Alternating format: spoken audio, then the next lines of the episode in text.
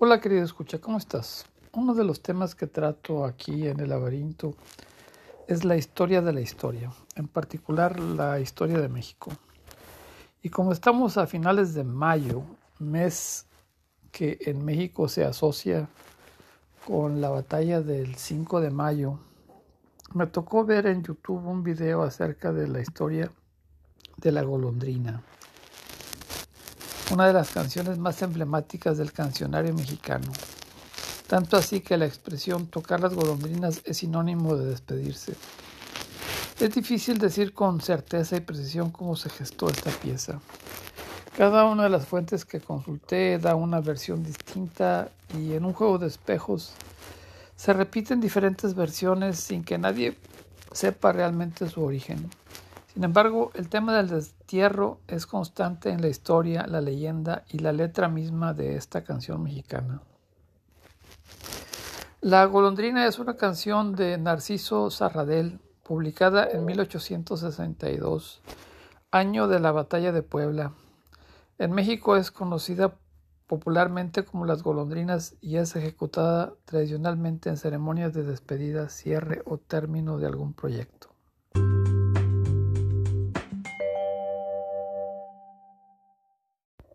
¿Qué es lo que se sabe de cierto acerca de la golondrina? La canción, por lo menos la música, se atribuye a Narciso Serradel. Algunas fuentes atribuyen la composición, adaptación o la traducción del texto al poeta, dramaturgo y político español Francisco Martínez de la Rosa, otras al periodista, historiador, novelista y poeta español Niceto de Zamacoa incluso al poeta dramaturgo español José Zorrilla.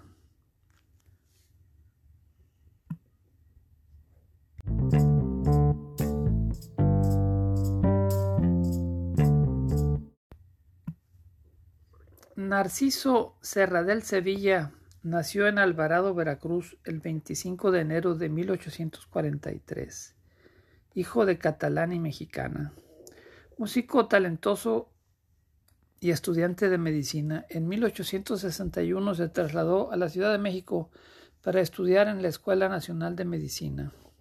Por las noches tocaba en bailes estudiantiles para mantenerse y en 1862 compuso la música de la canción de la golondrina para un concurso público, tema que pronto cobró fama como una de las piezas musicales más representativas del cancionero mexicano de la segunda mitad del siglo XIX.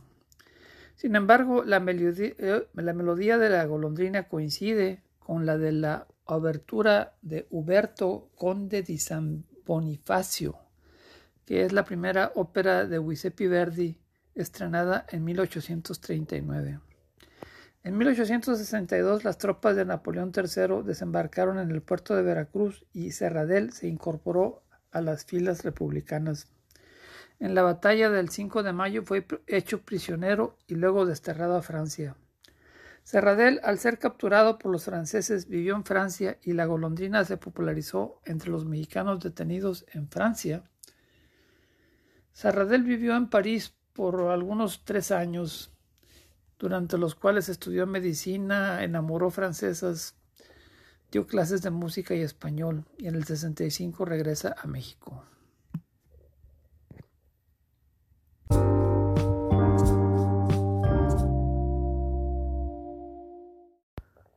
La historia o leyenda popular, la tradición popular de cómo surge la letra de la canción de La golondrina es como un cuento de Borges.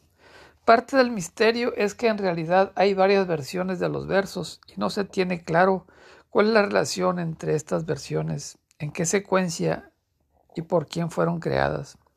Según la tradición, el último rey Abecenraje de las Alpujarras, o lo que hoy es Granada, Aben Humeya, que vivió entre 1520 y 1569, dejó plasmada su nostalgia y frustración de tener que abandonar su patria tras ser vencido en unos versos que terminan con una dedicatoria final, al objeto de mi amor sublime.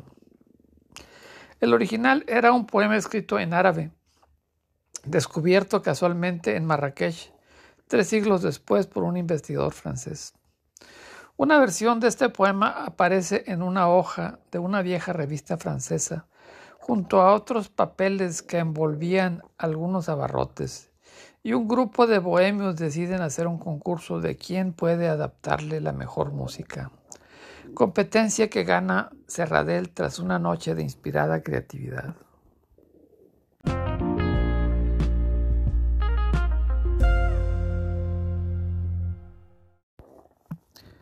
Existen tres versiones básicas de la golondrina, cada una a su vez con infinidad de variantes.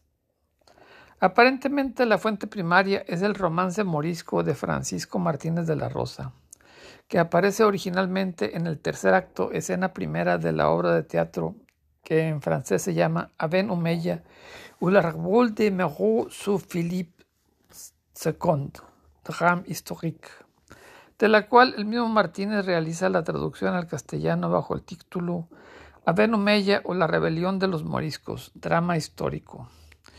El romance moresque o romance morisco es un canto donde el personaje Aben Hamet es desterrado, desterrado y se despide tristemente de su patria. Los temas de la despedida y la nostalgia se abordan aquí, usando a las golondrinas de modo similar a la canción que nos ocupa Además, el personaje Aben Hamet es un desterrado o exiliado, como lo fue en su momento Francisco Martínez y también Narciso Serradel. Las otras versiones que corresponden a lo que actualmente se conoce como las golondrinas abstrae el tema del destierro y utiliza la golondrina como imagen o metáfora del destierro, del sentir del proscrito y en todo caso de la situación pasajera de la vida sus vivencias o estadios que causan pérdida irreparable en virtud del paso del tiempo. La tercera versión modifica algunos versos para formar el acróstico al objeto de mi amor, que ya de todas maneras en Carza alcanzaba a entreverse en la versión anterior.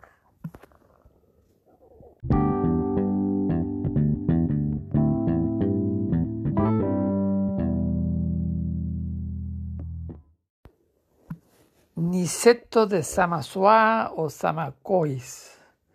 Juaniceto de Samacois y Urrutia nació en Bilbao, Vizcaya, el 20 de marzo de 1820.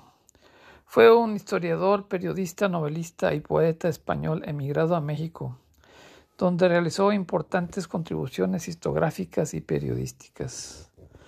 Tal la tras la Primera Guerra Carlista de 1840 se traslada a México. Luego, debido a agitaciones políticas y militares en México, regresa a España en 1857. Y en 1860 regresa una vez más a México. En el 61, el poema de, las golondrinas se le atribuye a Zamacois. Según otros, no es el autor, pero un traductor y adaptador que forma el acróstico el, al objeto de mi amor.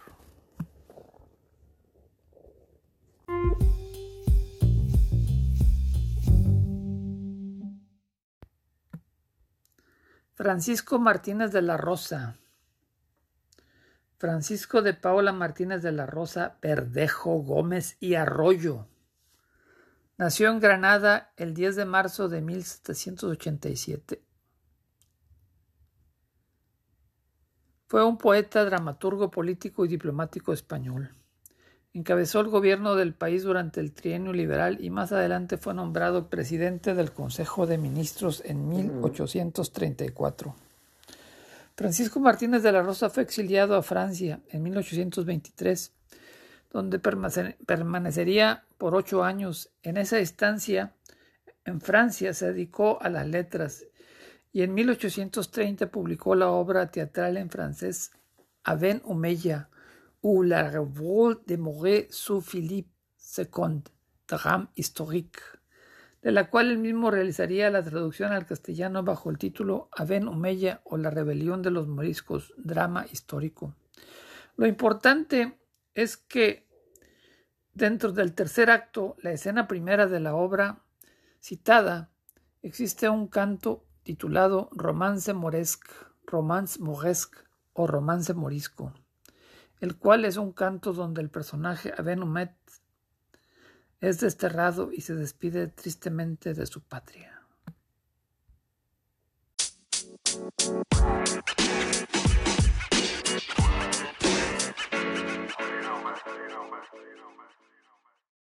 Total, mi querido escucha, que La Golondrina, una canción que ya rebasa los 150 años, está muy ligada al sentir y la historia y las tradiciones mexicanas.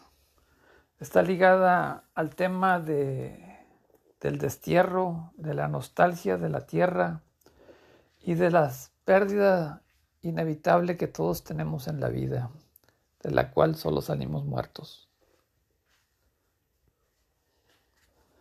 Hay que estar orgulloso de ser mexicano. Ánimo.